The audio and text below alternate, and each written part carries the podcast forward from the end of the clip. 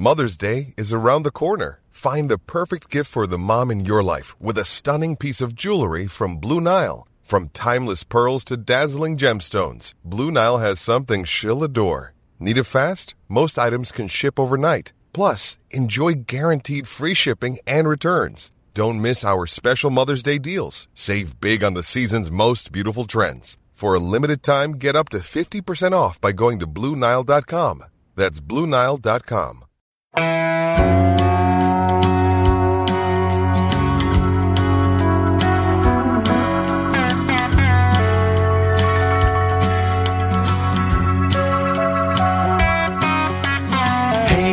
hey, where you been?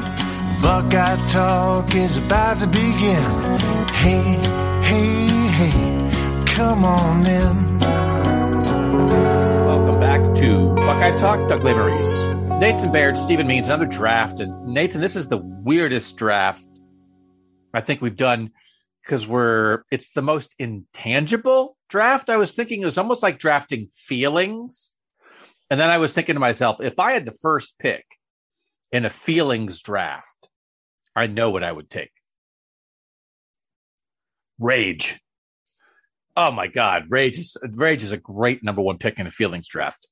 But I feel like Rage is it's not it's not good value at number one. Rage is so easily accessible. I feel like contentment is the number one pick because that's the that's the hardest thing to achieve.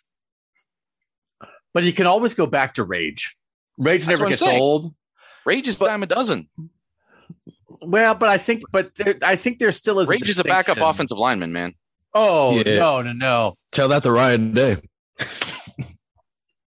Ryan Day has done a good job, I think, pushing Rage away from his life and has also pushed away offensive line depth at the same time. Maybe there is a correlation. So maybe you need you need offensive line depth. I don't know if you need rage in your life. I think you need happiness Oh. in your life. You don't. You you might not Okay, need fine. rage. Everybody not needs a named Doug. rage. Come See, on, and- everyone and- needs and hap- rage. Happiness is fool's gold. Happiness is uh, Achilles Smith. Happiness is overdrafting a quarterback. You go You just want content- con- contentment number one, man. You guys just So want to underrated, be miserable underrated. people. But content Jesus. contentment's just like it's fine. It's fine. I will trade down from number one and take a double shot of contentment later in the first round. You can have rage number one. you know what? No, content, contentment is a Sam linebacker in 2022. No, no. Contentment is way more important than that. It's, it's settling. No, false. All right, we'll do it. We'll do a feelings draft later. We'll do a feelings draft later when Nathan's back. The first podcast when Nathan returns from two months of bleary-eyed baby tending. We'll say, "How you feeling? You get the number one pick, Nathan. What's the feeling you want to draft?" But for this, we're going to draft the twelve things. Unless we run out of time, we do nine. The twelve things that Ohio State needs to happen to win the national championship in 2022. So when we were trying to explain this, it's not quite like play good defense. That's a little generic. And if people have things that are kind of the same, we'll have to get a ruling to say, well, I was going to say this, but you said that. Is that different enough? This is a way for you guys to get a sense of how we prioritize what the Buckeyes really want. And again, this is not to be good. This is not to make the playoff. This is to win it all. So at least from my standpoint, Stephen, I have a couple like very specific things based hmm. on teams I think they might have to go through to get to the national championship because like that's just the reality, right? Yeah, I do too. So there can be sort of general Ohio State has to be good at this kind of thing and then there's some specific but when they play this team or this type of team, they have to do this. So let's do let's do who wants to go first? Who wants to do who wants to does someone want to go first? Raise your hand if you want to go first. All right, I'll I'm go. first. Nathan, all right. Nathan says he'll go first. Stephen, you want to go second or third? Are we snaking? No, there's no snake on this because it's not that way we keep nobody's doubling up. And it's not All you're not trying to win feelings. I've Cool, already won feelings, rage. So I guess I'll go second. hunger is hunger a feeling? Is hunger a feeling? I mean, I don't think rage and hunger is a physiological response. yeah, I think there's a difference between a feeling and, and an emotion. I think Hmm. rage is an emotion. Hunger is a feeling because you literally feel hungry. How about confusion? I take confusion pretty high. Rage, confusion. Confusion was the uh, the the charter principle of your franchise. dismissiveness is that a feeling that's an action all right nathan number one what's the number one intangible thing that has to happen for ohio state for the buckeyes to win the 2022 national title Well, not completely intangible, right? We're talking about football things too, as long as we're being No, no, no. no right right right it's just Right. we're not we're not saying uh cj stroud isn't the answer because he's a person it's an action that a person or a group of people must take so go ahead So we all thought Ohio State had a championship level offense last season. I think literally everybody in the country thought Ohio State had a championship level offense last season and projects to have something like that again this year. So I'm starting on defense as being the thing that they need to win a national championship. And my number one overall thing is going to be a top 50 run defense. Uh, by and I should I should specify by like the football outsiders metrics, not just in like yards on the, the just the pure yards. That's not quite as sophisticated. I'm talking about like as far as like actually preventing, you know, once you adjust for various things, um, being one of the top 50 run defenses in the country. I don't think they have to be one of the very very best defenses in the country, but they just have to be good enough to prevent this offense from being out of the playoff again.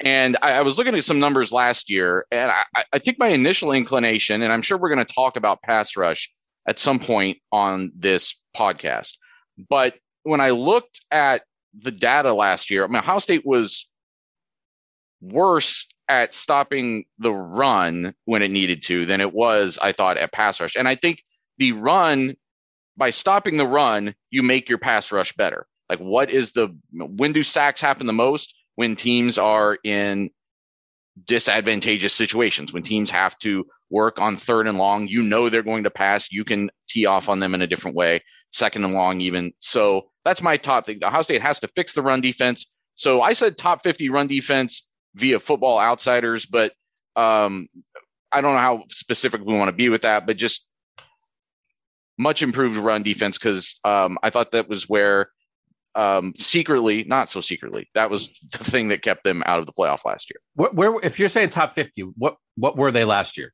by the rankings that you would be referencing for this? Um, Not in the top 50, are we to assume? Because top 50, as much as we've yeah, said, it should probably be more than top 50. I'll say like top 30. okay. Because like we've been saying, well, they don't have to be a top five or 10 defense in general, maybe top 20, but but I do think the idea of not letting people run all over you is a reasonable place to start. Stephen, did you have sort of like any kind of run defense kind of thing on your list? No, but now that Nathan's pointed it out, I probably should have. But I don't know if I'd have went like top 30 defense. I, run defense, I might be would have specifically put it on certain teams just because uh, even last year that their their inability to stop the run only hurt them, you know, twice. It just happened to be in the two games that they lost. So, So like, even I- Utah, it's like they still beat Utah. I the run defense thing that I had was specifically about Michigan. And I had like have the defensive tackles and linebackers to stop the Michigan run game. And we know Josh Gattis as the play caller last year. He kind of liked that kind of thing. They lost Josh Gattis. They lost Hassan Haskins, but they have Blake Corum back, who PFF calls one of the five best running backs returning in the country. Jim Harbaugh is still a head coach. They're still going to want to run it. But like that's whether you want to get specific or general, and I think general is good, Nathan. But like that's exact, like that's what you're talking about. That Blake Corum big run to start the third quarter is like okay, well, like that's not what a top thirty run defense would do. That, of course, it matters less against Toledo, but Wisconsin, Iowa, maybe Notre Dame, maybe the Big Ten championship game, depending who they get in the playoff. Jahmyr Gibbs in Alabama, right? If they get Will Shipley and Kobe Pace and Clemson, right, Nathan? Like there, there are going to be times when if they're not g- kind of good at stopping it, they might be in trouble. Well, and, and I like where you went with it with the very specific like Michigan example. And actually, I think I misread something on the Football Outsiders. So it's, it picking a, a specific number is a little bit more difficult because you have to adjust for opponents. Ohio State is playing a little bit tougher of a schedule this year. You got to Mhm. go through. You got to play Wisconsin. You got to play some other teams that are sort of you know run heavy teams. So allowing rushing yards to them, even in a good performance relative to how well they do, throws off those numbers for the year. I think it's more about having like being able to not allowing opponents who can run the ball to dictate those games. And that's what happened last year. I think that's what it all comes down to, right? Having a run defense that can hold its own against teams that win on the ground. Because that I think sets up everything else. That's what if you if you stop that, then you're putting yourself in a situation where Jim Knowles can attack the way he wants to. You look at, for instance, the playoff game between Cincinnati and Alabama when Alabama just handed, handed it to Brian Robinson and said, run them over. And if you tried to put Ohio State in the playoff and imagine how things would have gone, Ohio State has more size. They have better athletes one through 11. The strength of the Cincinnati defense was in the secondary. But there might have been a version of that that had Ohio State made the playoff. Again, especially if Michigan runs all over Ohio State, but CJ Stroud throws a touchdown pass in the final 10 seconds, and Alabama's like, man, they can't stop the run. We have this gigantic running back. I could have seen that being a strategy. And if you just let Brian Robinson run all over you, then it's like, okay, well, Bryce Young is good, but does it even matter how good Bryce Young is? Because you cannot stop a guy from getting five yards of carry. So I do think, Stephen, like I, I, I think that has to be in their head. And that does relate to defensive line, linebackers, mm-hmm. plan of attack, all that stuff. Yeah, can't it, it maybe it can't get pushed around, and they got pushed around a lot last year, and against better opponents.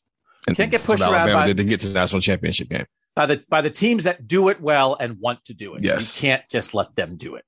So I do think that probably applies to at least probably four or five teams on the schedule. But I do think it's going to be a primary component of the Michigan game where it might stand out the most. And again, Braelon Allen from Wisconsin, they're going to come in here Mhm. to Ohio Stadium and try to do that too. And we've never seen that work yet for Wisconsin, right? It hasn't really worked yet, but they're going to keep trying and seeing if it works this time. All right. Run defense, however we want to phrase it. I think that's a good place to start. Stephen, where do you want to go next? Yeah, mine's is a little bit more big picture. And obviously, people can get specific with certain things and certain people as we continue to draft, but it's Super Sophs 3.0. Obviously, there's the original 1968 with Jack Turner, Tatum, and Rex Kern. And then you've got the 2013 Zeke Elliott, Joey Bosa, Eli Apple, and whatnot. I'm not including Quinn Ewers in this 2021 class because that's just not not how that was. He's not a member of that class. There are 15 of the 22 guys who you can make a case for will play meaningful snaps in at least one game this year. And that's including a guy like Reid Carrico, who, as of the end of the spring practice, was a starting Sam linebacker, which is like, this is for Wisconsin. And so that might be a game where he plays 50 snaps. In a world where like there's not a lot of 2020 guys who are third year guys who have played a lot in a meaningful way yet, and a lot of them are gone at this point. And obviously the 2019 class, Zach Harrison's the only top 50 recruits still left on the roster at this point. They need maybe even more than that 2014 national championship team did. The second year guys who are going to have a lot of guys who have roles, they all need to pop. I like this. I did not have something like this on my list, but I think it's a good way to structure it.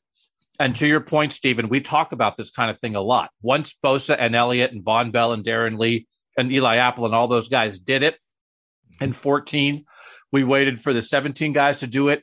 In 18, it didn't really happen. I think to to think about that with this team, because that's because of the recruiting dip, that's where a lot of the best talent is. And they can't wait. They can't wait. I think it's a good way, Nathan, to like phrase the you know the JT popping plus 10 other guys have to pop with him, Jordan Hancock and everybody else. Yeah, I had some individual things on my list that pertain to some sophomores, but I think Stephen can take something like this and because it's it is more about the essence of the team. This is going to probably have to be a sophomore driven team if it is wins a national championship. I know that you CJ Stroud's not a sophomore. I know Jaxon Smith-Njigba is not a sophomore. I know they have some older guys on defense. But I think if you start to look at what's the difference between those guys who didn't win a national championship last year and why this team could win one, it's going to be big jumps by that all of those difference makers in that sophomore class. 13 top 100 recruits.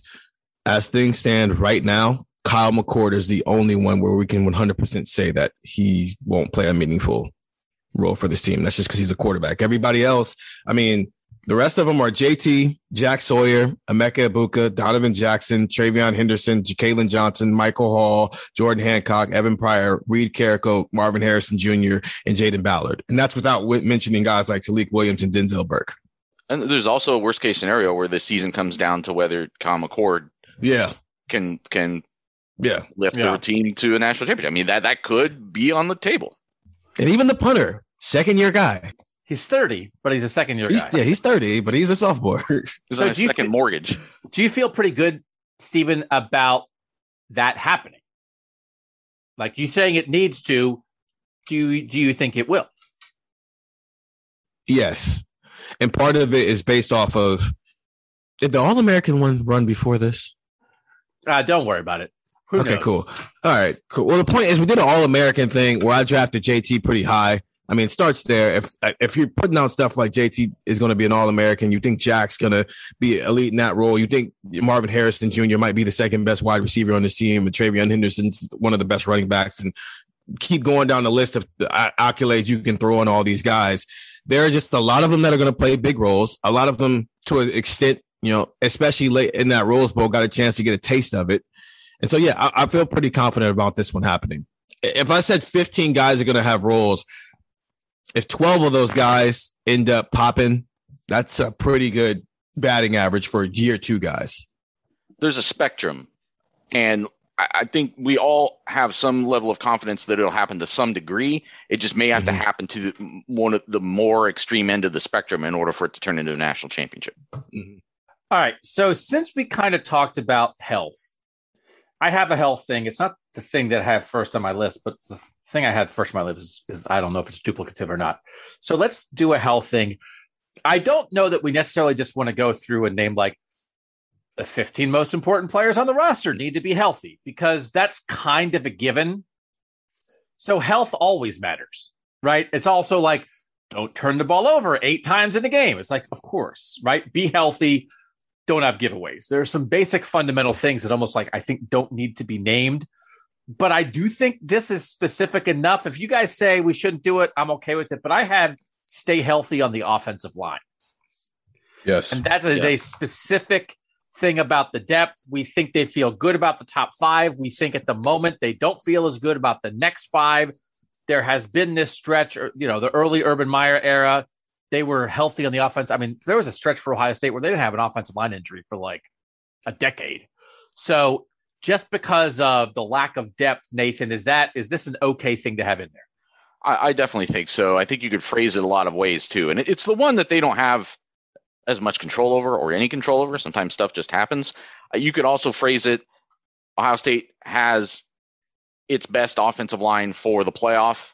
Ohio State has its best offensive line for you know the Michigan game, whatever. How are you, I mean, there's there's other you know those decisive games because I think we also see this being a year where it, it is thin enough there that this one injury in the wrong place does is there an opponent that can take enough advantage of that that it changes a game and especially once you start playing the best teams in the country so i mean sort like alabama like do they have a chance to beat alabama if they don't have their best offensive line Right.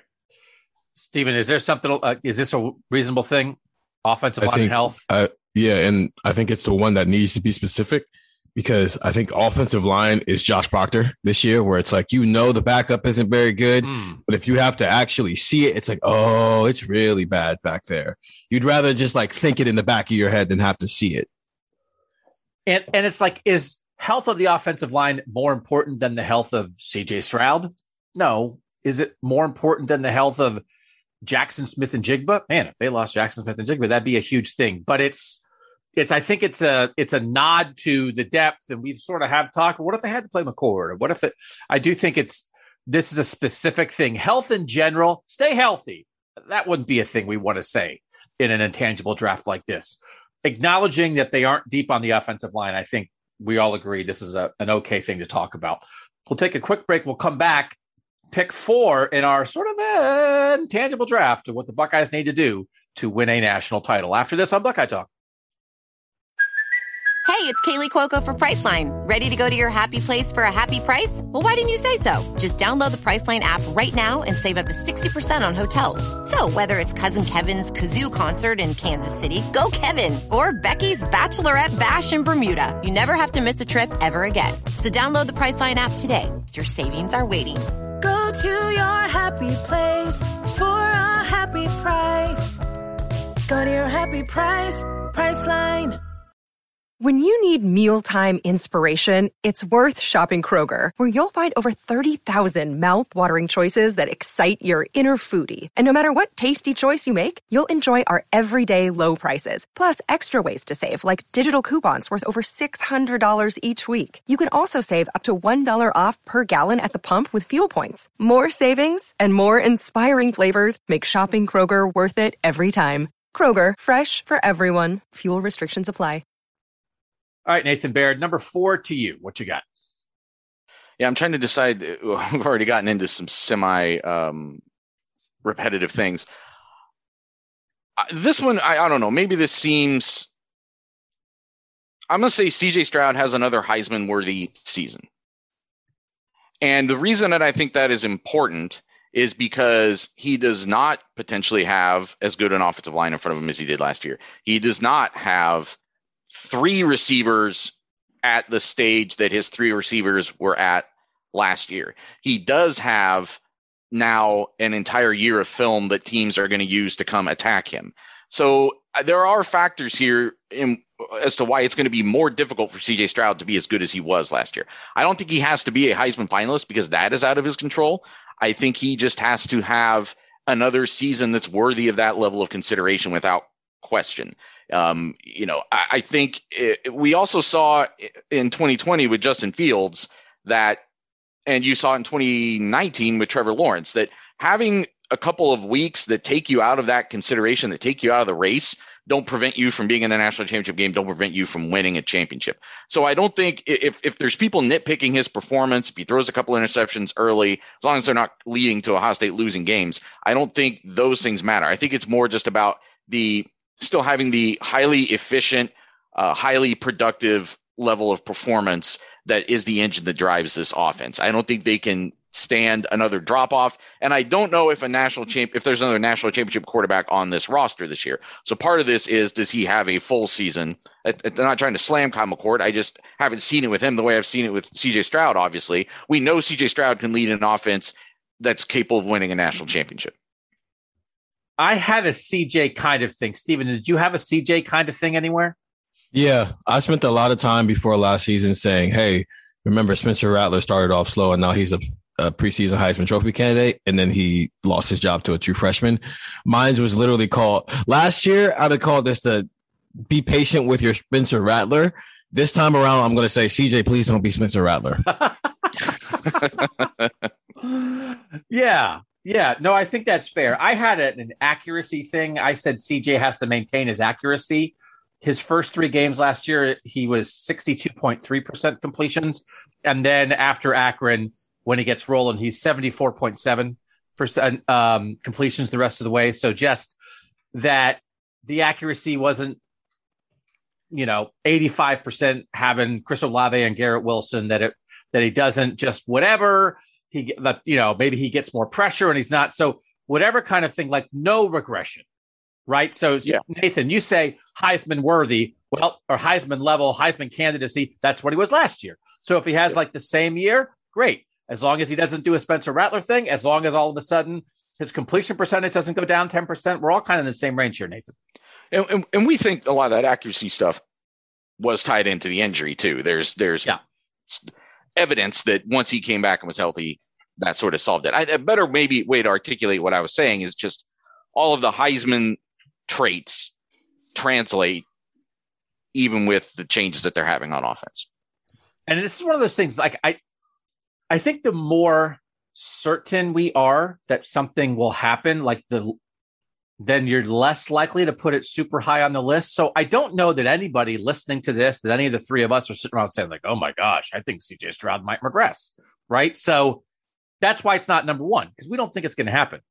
But he's the most important player on the team. And if for some reason, Stephen, what you're saying, if he's Spencer Rattlers, like that would be very, very, very problematic because he's so good and he's so important. I'm not saying that there's a good chance that it happens because I don't think so. Just because I've gotten a chance to know CJ and I don't, I don't know Spencer Rattler, but there was already, you know, stuff out there about who he is as a personality.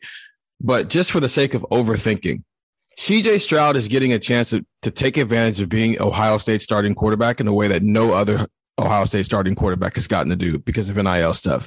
He is all over the place this offseason. Mm-hmm. I mean, he's been in LA. Um, he got to throw at pro day. He was sitting at the combine. Him, uh, Jaxon and Paris are sitting at the combine. Him and Jaxon are at the draft right now as we're recording this on Thursday on draft night. He's out in Vegas. Him, they got the express deal. Like they're making money. They're all over the place right now. And I'm not going to make the case, but for the sake of throwing it out there, I won't be shocked if somebody makes the case when we get back in the fall and we get the chance to talk to him and someone's like asking questions along the line of where his focus has been this summer. And that is just the new world. But I remember Yeah. like, that was the whole thing when Troy Smith won the Heisman and was on the awards circuit for a month Yeah. between the end of the regular season in 2006 and the national championship game. It was like, oh, where was Troy's focus? And then he didn't play well, and everybody was like, he ate too many In-N-Out burgers. He was out, you know, out doing all this stuff that was required of him because he was a big mm-hmm. time guy winning all these awards. And so this is this over an extended period of time. Now it's also over an extended period of time, so it's not in this one little window when you have a month to practice for the national championship game. But I think that I think Nathan, it's a good point that Stephen brings up. It is you mix in the new world the new outside opportunities, which really should be opportunities and good things. They should not be things that get guys off track. But it's something new that players in college are now navigating that really they didn't have to navigate before. I think it's a great point, and it is a factor that we have not had to previously include in our expectations for any Ohio State football season. Right. uh, This was only being implemented last July. It doesn't seem like it's been like three years or more Yeah. since NIL came along, and it hasn't even been a calendar year yet. So, and it was just getting started then. It was very, very new, and now you're finally starting to see deals like the one Stephen talks about. Um, you know, higher profile things, things that are probably requiring athletes to spend more time on that. Now, the good thing about CJ Stroud is he's such a football nerd Yep. that he probably is a little bit annoyed to have to go do those things and leave. Like he was the guy that talked about like, oh, I almost didn't go to prom because I wanted to go work out or whatever. That may have been a little bit of an exaggeration on his part, but still, I, the mindset is there that he's a guy who wants to live in the in the practice facility in the video room, and I'm I'm not that worried about it with him, but it may be it's worth the discussion like trickling down maybe the whole roster something to think about because now it's something that all players have more access to. Even if you're not getting the big express deal, you're doing things here and there, and um, focus is going to be important. You guys, have, I've, I've told my prom. st- Have I told my prom story on uh, Buckeye Talk before? You guys know my prom story? No, but you're going to tell us now. So go Well, ahead. if I if, if I were if you guys said yes, Doug, we know your prom story, then I wouldn't tell it. But if you if you if it sounds familiar, uh, cut me off. Buckeye talk. So it was in tenth grade. So tenth graders can't go. You have to get invited by a senior or junior. So this junior girl invited me, and I had a baseball game on Friday before the prom on Saturday, and I was rounding third, and I was running to home plate. Somebody, you know, to score a run like a normal person, and I got to home plate, and then like I don't know what happened, but I just woke up in the dirt, face first on the plate, and I just had tripped over my own feet and collapsed onto home plate. There was no play, nobody tagged me. I just was running and fell. So then that night, my knee, I'm out with some friends, and my knee starts to swell up like the size of a coconut. And so the next day is prom. I have to go to the hospital, and it's like I have this knee contusion. It's just a fancy name for a bruise, but I couldn't walk and I could not bend my leg. And I was like, it's prom. And they were like, well, we're going to give you this brace and you have to be on crutches. You could go and just sit there. And I was like, okay. So I called the girl and I was like, I can't move. I can go. I can't dance. But before I called her, I called my friend and said, "Listen, man, this happened to me. Would you go with her if she's okay with it? Because I don't want to screw up her night." And so he was like, "Yeah, I'll do it." So I called the girl and I said, "Listen, I talked to my friend that you know, you're friends with too. He'd be happy to go with you if you'd rather go with someone who can actually function."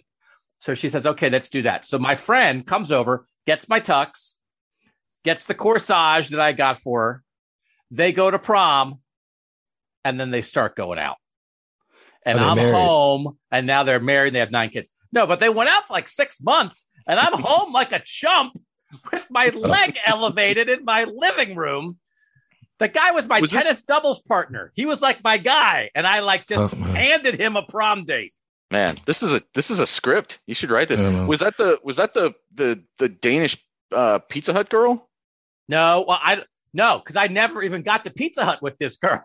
That's like oh, okay. That's tough, man. That sounds like a thing. It's like, oh, did you get the Pizza Hut? I didn't even get the Pizza Hut. So, but because like that would have been like our first date. And then they would have, who knows what would have happened if little Dougie would have been able to work his magic on prom night. Instead, boom, because I tripped over my own feet running home. That's what you get for playing baseball. Stephen, you're up with pick five. I don't know how we just transitioned into that, but okay. I mean, okay. I'm gonna go on offense this time, be a little bit more specific. It cannot just be the Jaxon Smith-Njigba show. I think that was cool for the Rose Bowl, but also the caveat was Clark Phillips was the only real defensive back they had out there. They had some guys who were playing both ways, so they could take advantage of that. Um, whether it's Marvin Harrison, whether it's Emeka, whether it's Julian, what is Jayden Ballard? Who knows? Or Cam Babb is healthy. I think they need at least 2,000 yard receivers because that's kind of the standard for championship level offenses at this point. I'm not sure. So I, I think there's a discussion the difference between this for a full season and this like in a big game, because I do think so. Once John Metchie got hurt for Alabama and going to the national title game against Georgia, it's just Jameson Williams and Bryce Young, and it's like let's see what they can do. Mm-hmm. And I think they might have had a chance, but then Jameson Williams got hurt, and that was it. I'm now for the course of a season, maybe not, but I wonder how far like Bryce Young and Jameson Williams could have taken Alabama almost by themselves a year ago. Clearly, clearly, yes, it's much better if a second guy develops, but if because they're going to get yards, like they're going to throw to him. But if JSN has 2,000 yards and the next best receiver has 550 and TreVeyon runs all over the place, I I don't know. Could that work, Stephen? Like, could that work? Or you would think, no, that's that's that's you just double him, you hang a safety over Jaxon, you take him away, and then like in a game when it matters, you don't have another receiver who can step up. Yeah, and I just think a better defense when you get on those stages. I'm not saying they're going to shut down Jaxon Smith-Njigba completely, but they're going to have a better scheme, and they're not like Alabama's not going to let Jaxon Smith-Njigba have 200 receiving yards. But and so I I I, under, that, I feel like okay, there's probably eight games during the regular season where they can just go here, Jaxon. Here's the ball 17 times. Go have fun. When you start playing better competition with better defenses and better defensive coordinators, that's not going to work. That's not enough. You know, I, I agree with the concept that there has to be more receivers in the that are trusted beyond Marvin Harrison Jr. I wouldn't put a number on it though, because that's a little bit.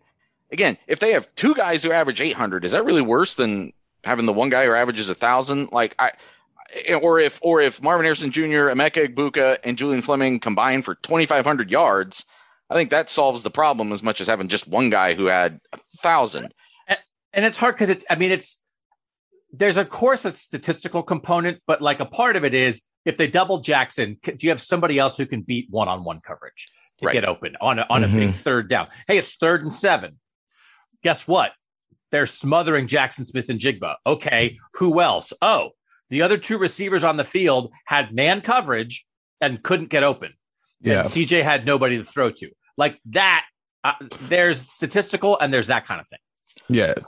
I want to mention one of mine here actually because I think to to to say it alone as one of my picks would be too redundant. But I had Julian Fleming transitions from proven football player to proven receiver that we and we've talked about this before on the pod, so that alone is redundant. But just that we've seen him make football plays. It's time to go out and see him make receiver plays, like impress us as a receiver and and prove himself to be a consistent threat as a receiver. And some of it again has been out of his control because of the injuries, because of the guys who are blocking him. But the opportunity is there, and if the health is there, then I think he needs to seize that moment. I don't know that he has to be an All American or even like first team All Big Ten level guy. I just think he has to prove himself as a guy who makes a difference as a receiver on the football field. But what if Marvin's really good and Emeka's pretty good? Isn't that enough? Wouldn't you not need? Yes, but then? I think I think though if if I, I what the difference to me is I and, and I say that already assuming the Marvin Harrison thing is going to happen. Like I'm I'm a Marvin Harrison believer. But with Julian, the reason I think it's more important than if Emeka does it is you got a guy who's a year older. You've got a guy who has a little bit of a a different skill set that can balance that top three with what he can do with his top end speed um, as a vertical threat. Not that Mek- Mekabuka isn't plenty fast, but and and just another year of like physical development. I think you know the, the size and things like that. I just feel like if he can hit it, he adds something to that mix that would maybe help it separate in a way that Emeka Egbuka doesn't. So let me ask this. That sounds a little similar to what Jameson Williams maybe could have given them in 2020 when they just had two receivers that Justin believed in and Jameson Williams didn't do that much. Nathan, do you think if Jameson Williams would have been a more consistent threat that they might have beaten Alabama? Like, is that that they got to the national championship game with basically two receivers that got the ball?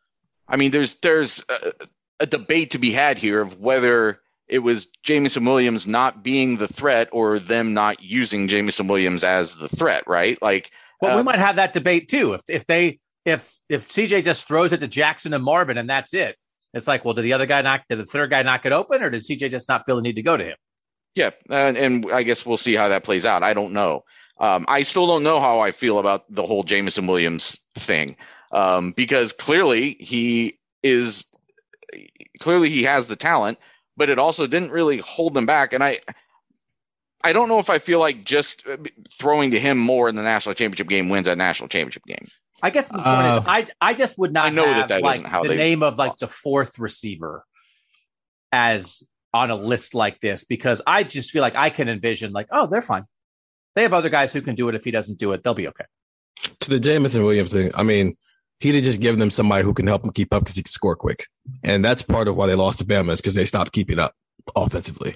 But I see where Nathan's coming from, why he's saying specifically that Julian to that same point. It's like if Julian Fleming is your Z receiver who's supposed to be taking the top off, where you can have a one play 75 yard drive because you just threw a bomb down the field, and the other three guys aren't necessarily like that because that's not their skill set, then it is a little bit more important that he develops in comparison to Emeka Egbuka right now. And the more the teams, the defenses respect that route that that Z is running, Yeah. the more it opens up underneath. I just feel like there's ripple effects with Julian Fleming hitting this year that there maybe isn't with Egbuka or Jayden Ballard or someone like that. Okay, I'm going to go specific with an opponent and a player, a specific player opponent for pick six here. And I'm going to say they have to find a way to block Will Anderson, assuming that Bama's on the path. And this is the Aiden Hutchinson argument.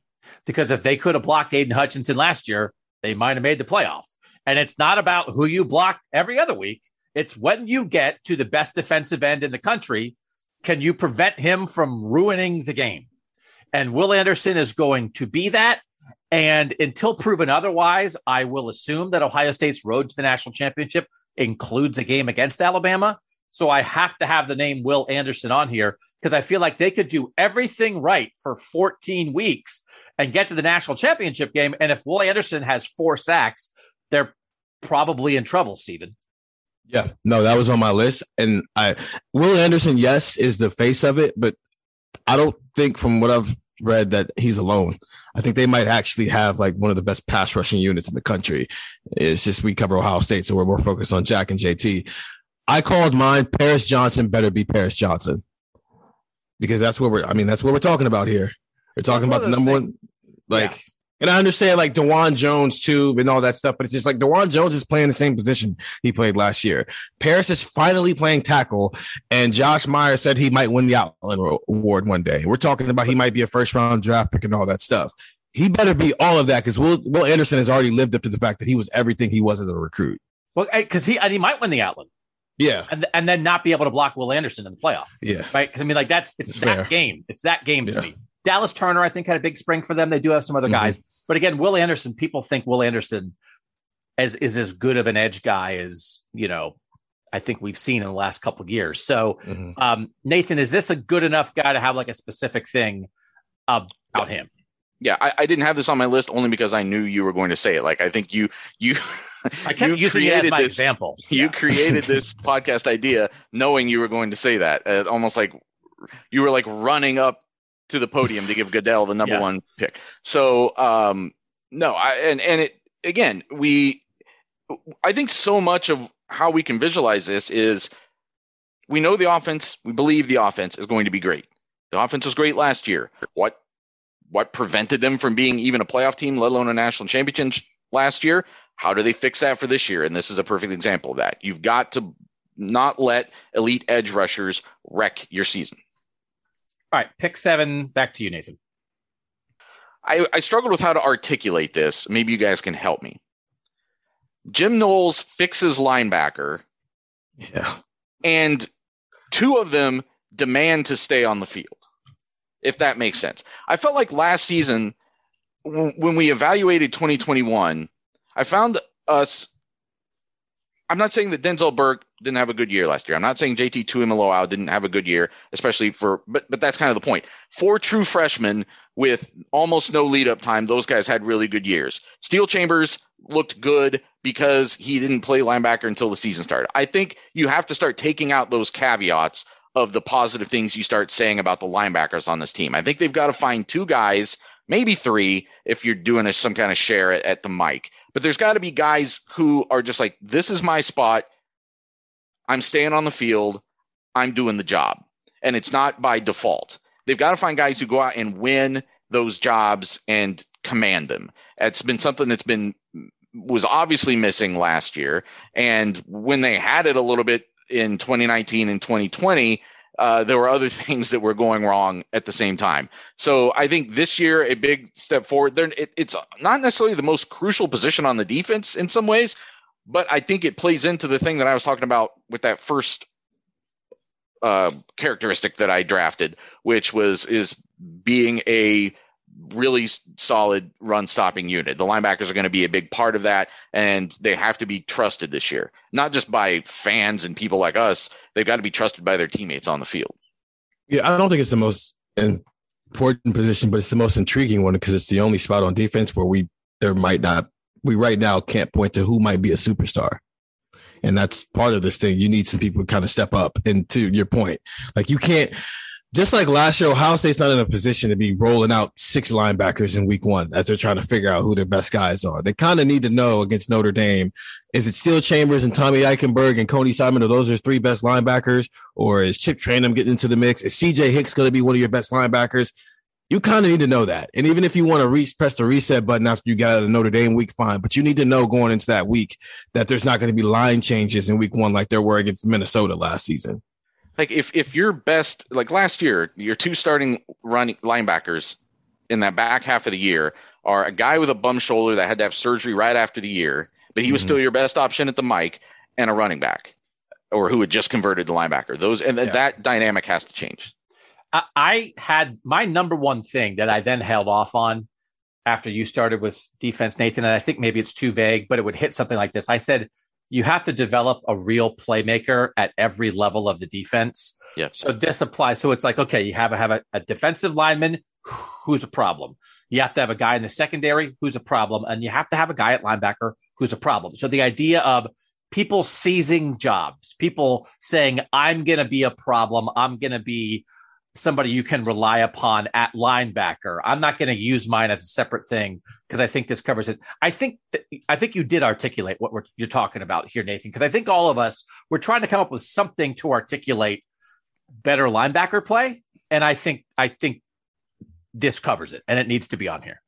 but I think it's a lot of it is on Jim Knowles. I mean, he has who he has. This team is what it is. This roster is what it is. I don't hasn't heard of them being in the mix for any linebackers in the portal.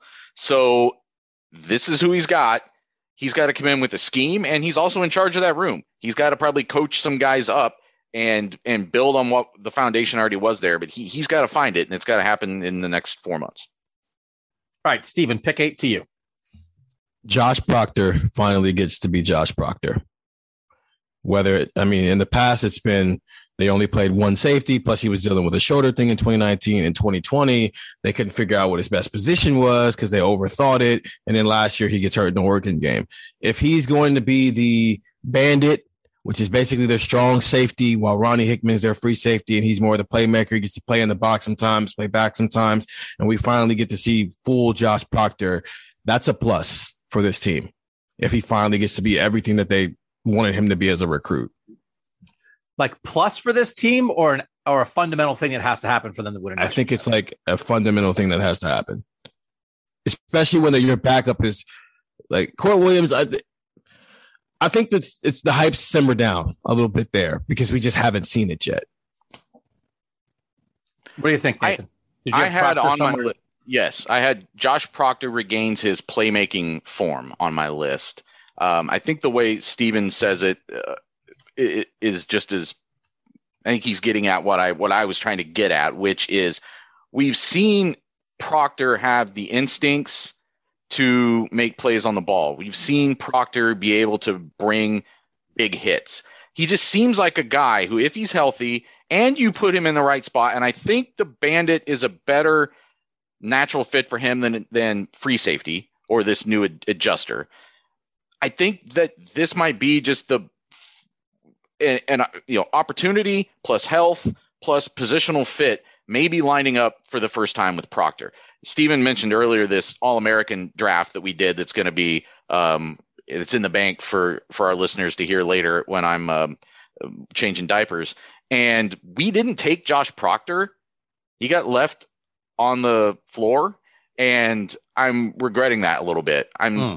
I think his the the chances of him like if he if it hits the right way, what he could do like getting several interceptions or having some highlight moments could maybe elevates him over some guys who are even better defensive players as far as like being able to get some accolades this year. I just think he is what you were saying before about having playmakers at every level of the defense.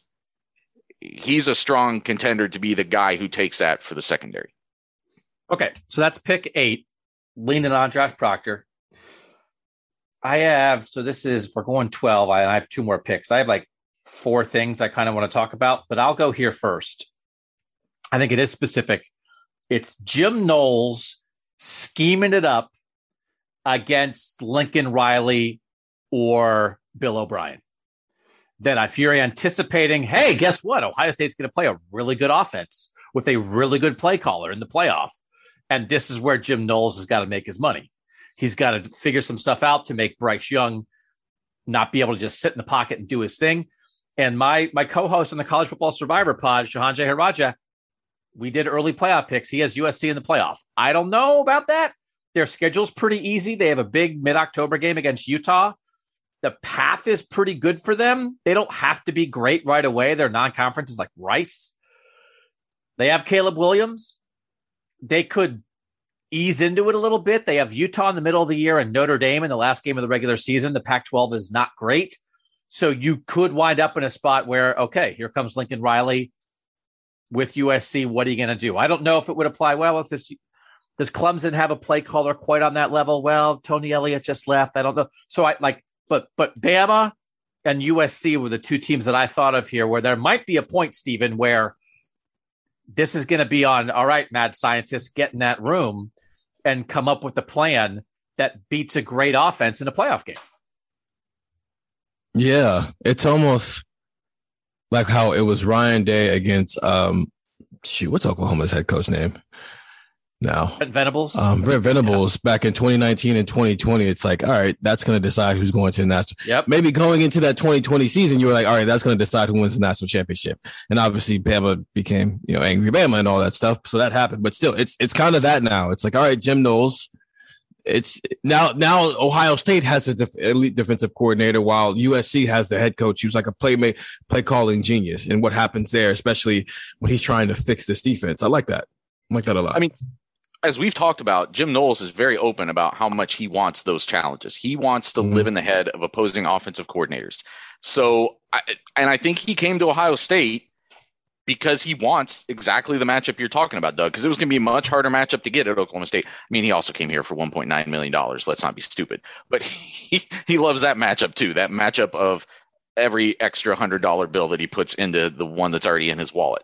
But I think he knows he comes to Ohio State, and now it's his chance to take his defensive brain and the thing that he's been putting together now for 15, 20 years and put it on the field against exactly the guys you're talking about. So he's he's already spoken it. He's said like that that's what he wants and uh, I think everybody in college football is eager to see what that looks like when you start taking Jim Knowles and his I think proven system we could call it at this point and Ohio State caliber defensive players, especially once they start getting better defensive players and then putting it on the field in the kind of matchups you're talking about.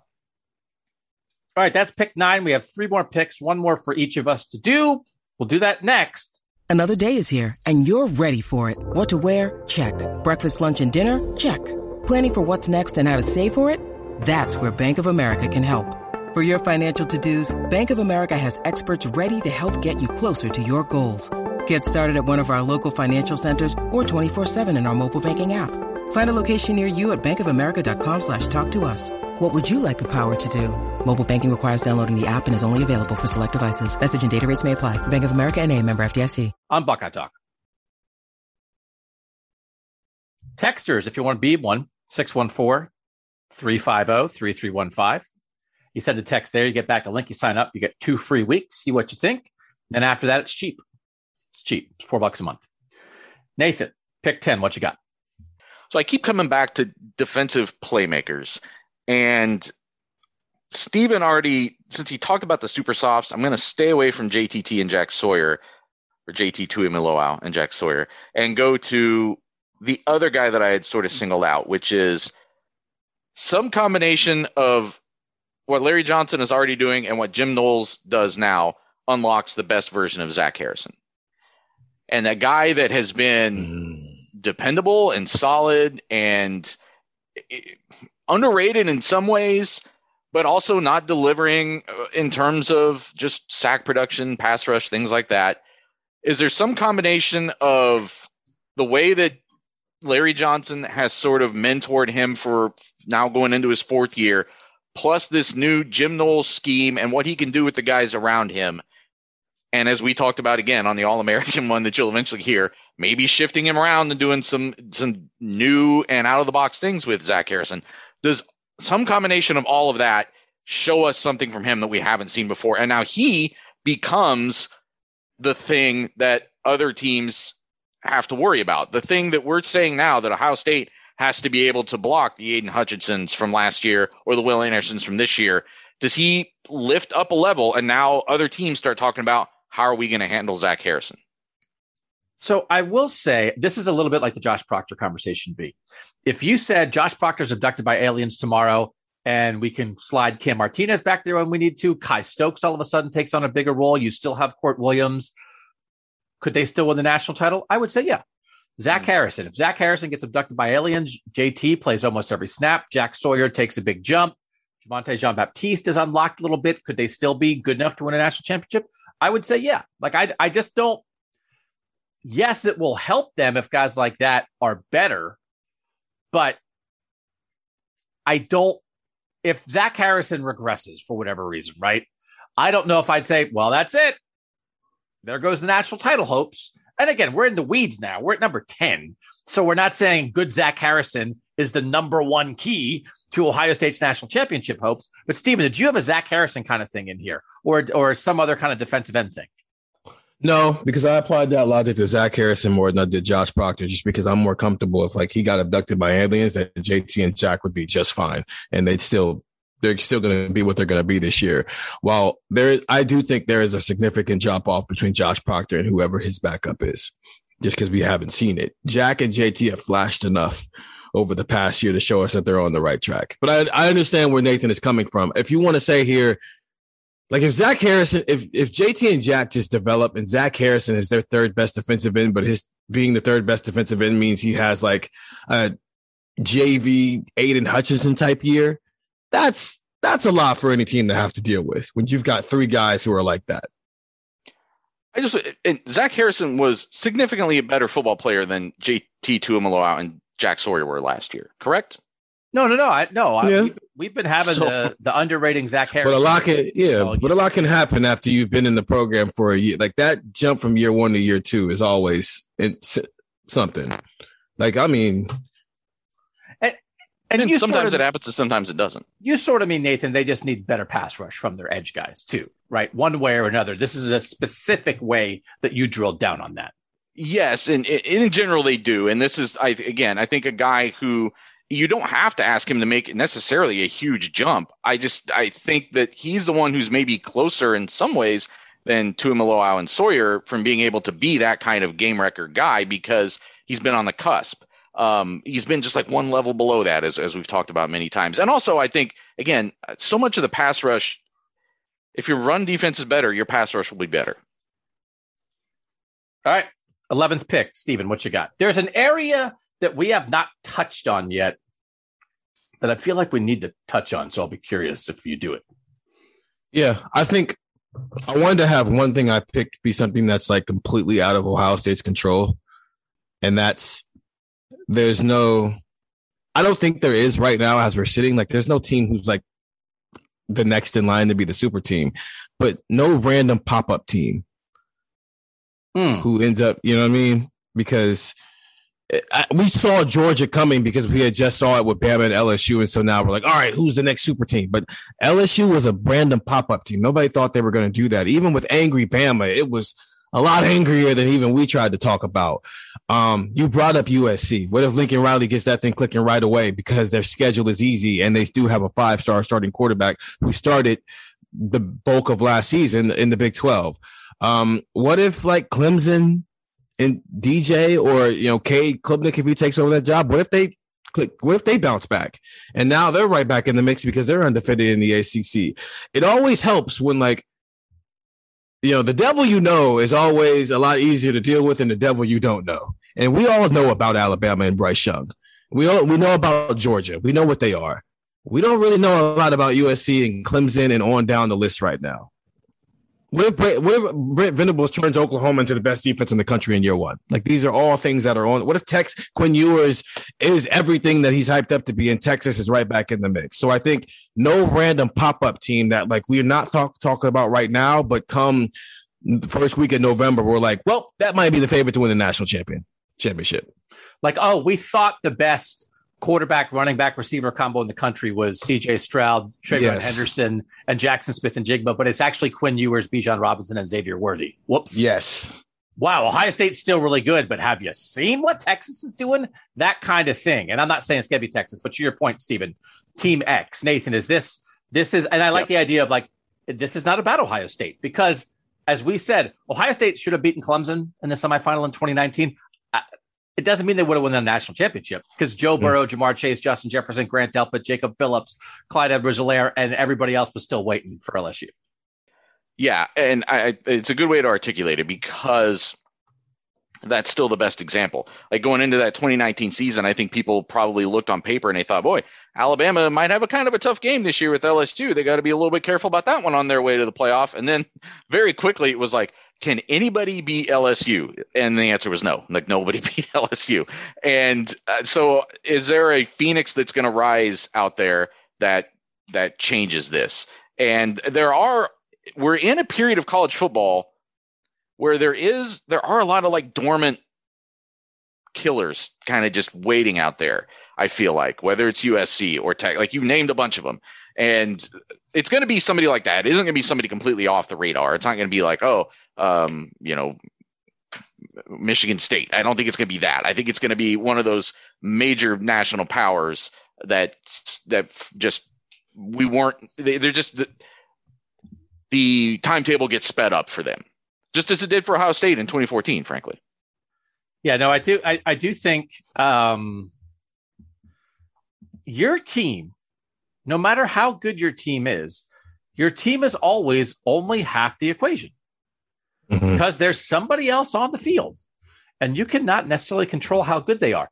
I don't, if we're just throwing out random teams, what if Braelon Allen turns out to be better than Jonathan Taylor and Graham Mertz actually is the guy we thought Graham Mertz was going to be? And it's like, oh, look at Wisconsin.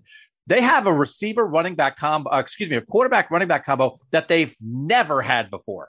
If you thought Wisconsin was like a good fringe national title contender before, this is an unseen Wisconsin that is coming to Columbus in Mhm. September. And it's not that Ohio State's not good. It's that I don't know if anybody can stop this Wisconsin offense when they have a quarterback with that run game, right? So I do think I think it's an important thing to talk about here, Stephen. We well, uh, podcast to do most likely pop-up teams, right? Who are the most likely Yeah. pop-up teams in the country this year? That like that, and we all know what it looks like because LSU, we've seen it, we know what it looks like, but you still don't necessarily know where it's coming. And it absolutely a every power, every traditional power, Mhm. which is basically Alabama, Georgia, Clemson, Ohio State right now, has to be on the lookout for that because it might not matter how good you are.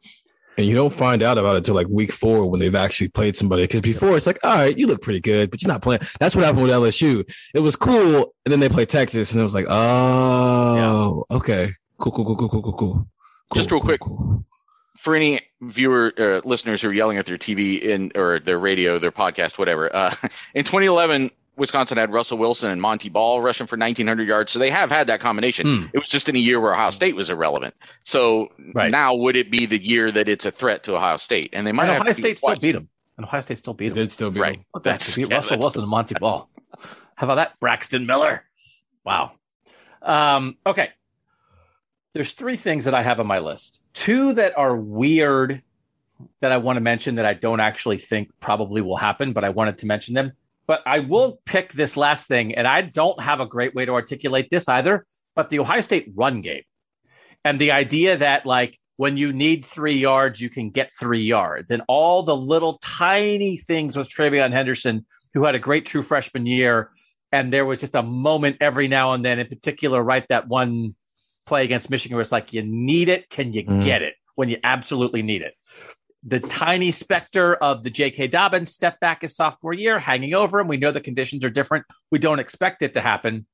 But Stephen, they have to be able to run it when they need to run it as a balance to the pass game in the red zone. We didn't specifically mention like red zone troubles yet because red zone troubles was a thing from last year and they still won a lot of games. But I think the run game ties into that a little bit. So I didn't know. I literally just wrote down run game, which is exactly what I said Mhm. don't do in this exercise. But I don't, how can we better articulate the specifics of they have to be able to run it when they need to run it? Yeah, there's a lot that goes into that. Um, Frye trying to touched on a lot of that the first time we got to, well, the only time we got a chance to talk to him. They have to be able to run the ball when everybody in the world knows they're running the ball. Um, and that's on the offensive line to do a better job of getting pushed against better opponents, which we didn't see, especially in that Michigan game. But even in that Penn State game, they struggle with it in the red zone. But also, TreVeyon Henderson lost his balance and they got a false start call. That's on TreVeyon Henderson's just physical development. Now that he's not an 18 year old who just got here, who also didn't play football last year. Um, so that's it's a it's on the type of run calls they run. It can't just be inside zone, outside zone. They need to versatile, have a little bit of versatility with how they you know run the ball. Um, even if that means getting some of those jet sweeps to other guys not named Jaxon Smith-Njigba involved, but just ver- that's on a lot of different moving parts of when you say run game, we can go 40 different ways with it for what's the best way Ohio State can go about getting two yards on third and two to keep a drive alive without always having to rely on an RPO. Yeah. Nathan, like, did you have a, how would you express a run game thing? I, yeah, I was flirting with putting something on there. I feel like I've gone too far on bringing up TreVeyon Henderson as far as like staying in games, and because he never missed any games last year, and a lot of the ones that he did miss that they did hold him out of were at points where they realized they didn't, they weren't going to push it. There was no reason to risk it in those mm-hmm. situations.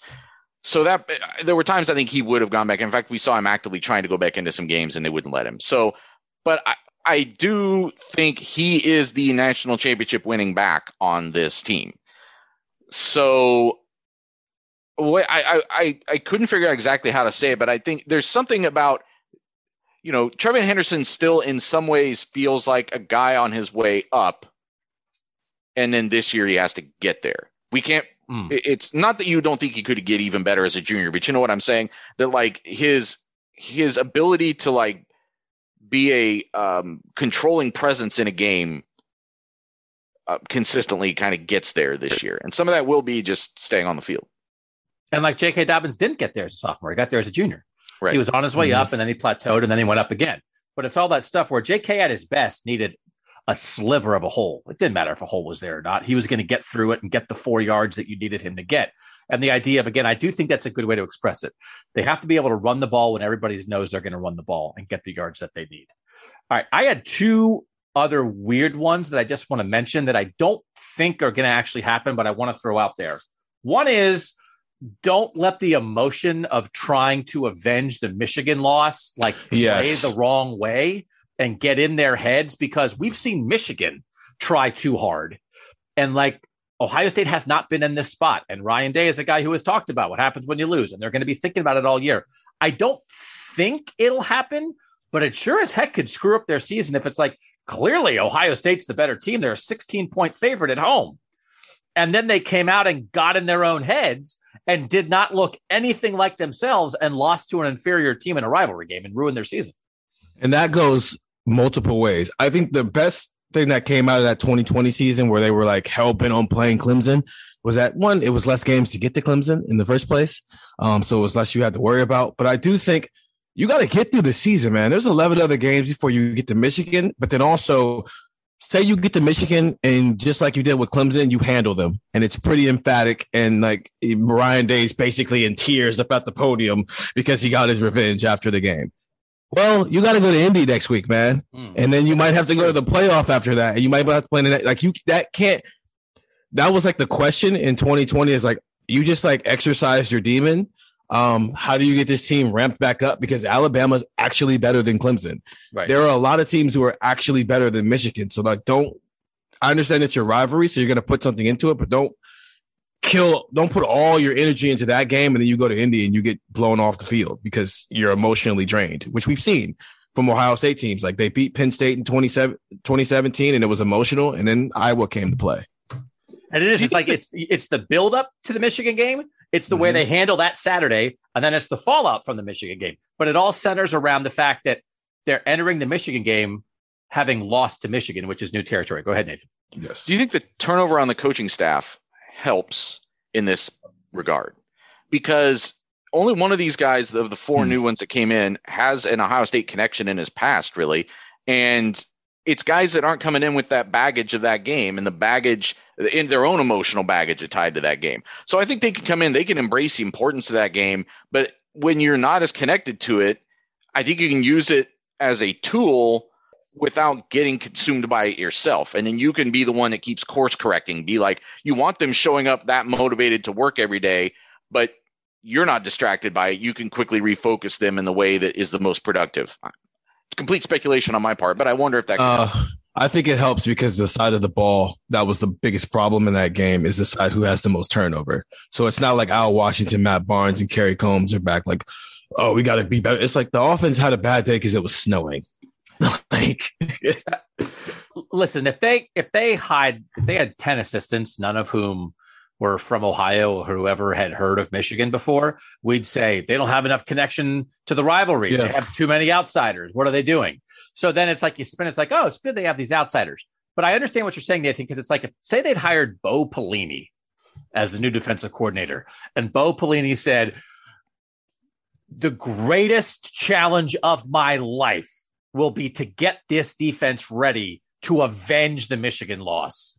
I played here. I bleed scarlet and gray. It will be my mission in life to make sure that doesn't happen again. And then it'd be like, oh my God, thanks for placing a ton of brick. Jim Knowles is like, I don't know, man. Like Jim Knowles says, give me a cigar and a mm-hmm. good piece of sushi, and I'll just go play anybody. So we have to be careful because you can spin both sides of it. But I know what you're saying, Nathan. Yeah, and again, it, the Michigan loss because of the way the season played out kept them out of the playoff, but the Oregon loss was just as responsible for keeping them out of the playoff. Jim Knowles has to come in and fix the defense all 12 weeks, not just the Michigan game. And then the other weird thing I have is directly related to the kind of thing that we have spent a lot of time on this podcast talking about, which is that random Big Ten road loss that you don't see coming. And my specific thing is make sure that a Big Ten quarterback at home against Ohio State doesn't just go off. So the four Big Ten road games for Ohio State this year are Michigan State, Penn State, Northwestern, and Maryland. I do think there are three candidates in there for that. Peyton Thorne has improved. I think he had a good spring. People thought Peyton Thorne was pretty good last year. He might be, no offense to Aidan O'Connell, he might be the second best quarterback in the Big Ten.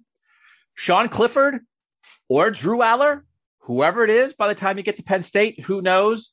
And then Taulia Tagovailoa, right? He did it early last year, and then when it was time to go, it's kind of didn't show up as much. But the guy's got some talent. So, do I think that's going to happen? No. Did I think Nate Stanley and David Blough were going to do it in 2018 and 2017? No. So, I wanted to express that it's more Nathan, almost like kind of a the curse of the random quarterback kind of thing than an actual thing. But if you let down, if your defense isn't on point, there are at least a couple quarterbacks who have enough talent, I think. If they have their best game, that could be a problem. I hear what you're saying. I think you can look at both of those games, though. I mean, did yes, Nate Stanley won that game, but he also was dealing with some NFL tight ends on his side and some guys who yep. created some matchup problems. David Blough won that game, but uh, Rondale Moore won that game. Like, right, like he was the he was the talent yeah. that beat Ohio State that day. So yes, I think the quarterback has to come in and not be the reason those teams lose. But you also have to be taking advantage of NFL talent somewhere else on the field. So you could almost say is it is Rakim Jarrett beat Ohio mm-hmm. State when it's yeah. Maryland? Does Michigan State have somebody else eh, now to replace Kenneth Walker that can beat Ohio State? Like those are the guys I'm almost more worried about in those situations. But I think that in so many cases, there have been guys, teams have had great players like that and not been able to beat Ohio State because they have a noodle arm that loses the game or just, just can't keep up, can't play at that level. So if you can just come in and give your team a good baseline to where those guys can go out and make the plays that win a game, that's when they're dangerous. Maybe a better way to put it is like those teams, whatever Ohio State's like inherent flaw is, one, don't have an inherent flaw because you're not going to win that championship. Like that's just put that way. You have an inherent flaw, you're not winning that championship. But if you do, let's hope none of the teams on its regular season schedule just so happened to specialize in attacking that in there because that's what Iowa was. Even with Rondale Moore, it's like they don't have any guy who can cover the little slot guy because they. I mean, KJ Hamler ate Ohio State up too. It's not like yep. Rondale Moore was the first person to do it. So whether it's the linebacker play or whether these corners, like they're just not what we thought they were going to be, or the safety or Tanner McCalister and Cameron Martinez aren't that good nobody on this 11, 12 game schedule can do a thing. That's it's what they specialize in is a thing that ohio state also just so happens to really suck at this year. Yeah. Did you guys have anything else you wanted to throw out there that didn't officially get drafted? We covered all of mine. Um, uh, the only one that i had tried to come up with something very specific for and again stephen covered it with the Super Sophs thing but just the jt tuimoloau jack sawyer arrival Mm. If they if they come out and look like um, the if they really take that step into the Ohio State defensive end lineage, and maybe even surpassing Zach Harrison, just being like, no, this is our job now, and they're the frontline guys, the bookends of that line, and go mm-hmm. out and like bring a real intimidation back to this pass rush. This has not been an intimidating pass rush since 2019. Um, that's only a two year gap, but if there's yeah. fireworks going off in Stevens. House. Yeah, sorry. uh, well, only two seasons though. We're into the third yeah. year, so yeah. Um, if if they can, there, I think there needs to be that intimidation from the pass rush again, and those guys arriving. Even and even really, even if they're not the frontline guys, but if you're now going three, four guys deep with guys who can really get after and get to a quarterback, that's something Ohio State's been missing. Yeah, we kind of touched on it with the linebackers, but I want to like make it a whole defensive thing. Don't overthink this. If the younger guys better play them, mm. and that's if if Jordan Hancock is better than Cameron Brown, play Jordan Hancock. And the same with Kalen Johnson. It's the same with JT and Jack when it comes to Zach and JJB and Tyler Friday. Tyleik Williams on the and Mike Hall on the interior and Ty Hamilton. Um, I don't think it's gonna like you guys are not uh, you guys are not sold on Tanner McCalister. I'm a little bit more sold, but fine. If Cameron Martinez is better than him, play him. I don't care that he's been in Jim Knowles' system. I think that's where we're at now. Like you've had all these guys have experience for the most part. So if the young guys play better, play them. I mean, I think that it ties into the thing you said first, and I think it, it emphasizes that, like, Ohio State, like Jordan Hancock has to be good. Like, I don't think Ohio State, Yeah. I don't know if Ohio State can win a national championship if Jordan Hancock's not pretty good this year. I think Ohio State really needs JT Tuimoloau and Jack Sawyer to be not just solid true freshmen. They need to be something this year. Like, it's not just that that it would be nice if these Super Sophs step up these this sophomore class. Like, I think it's just they've got to step up and be a nucleus for this team. All right. 12 picks plus a couple uh, priority free agents there at the end in our draft of 12 intangible things that Ohio State needs to do to win the national title in 2022. You guys can read us at cleveland.com slash OSU. Try the text at 614 350 3315, and we will always take your Apple podcast reviews. For Nathan Baird and Stephen Means, I'm Doug Lesmerises, and that was Buckeye Talk.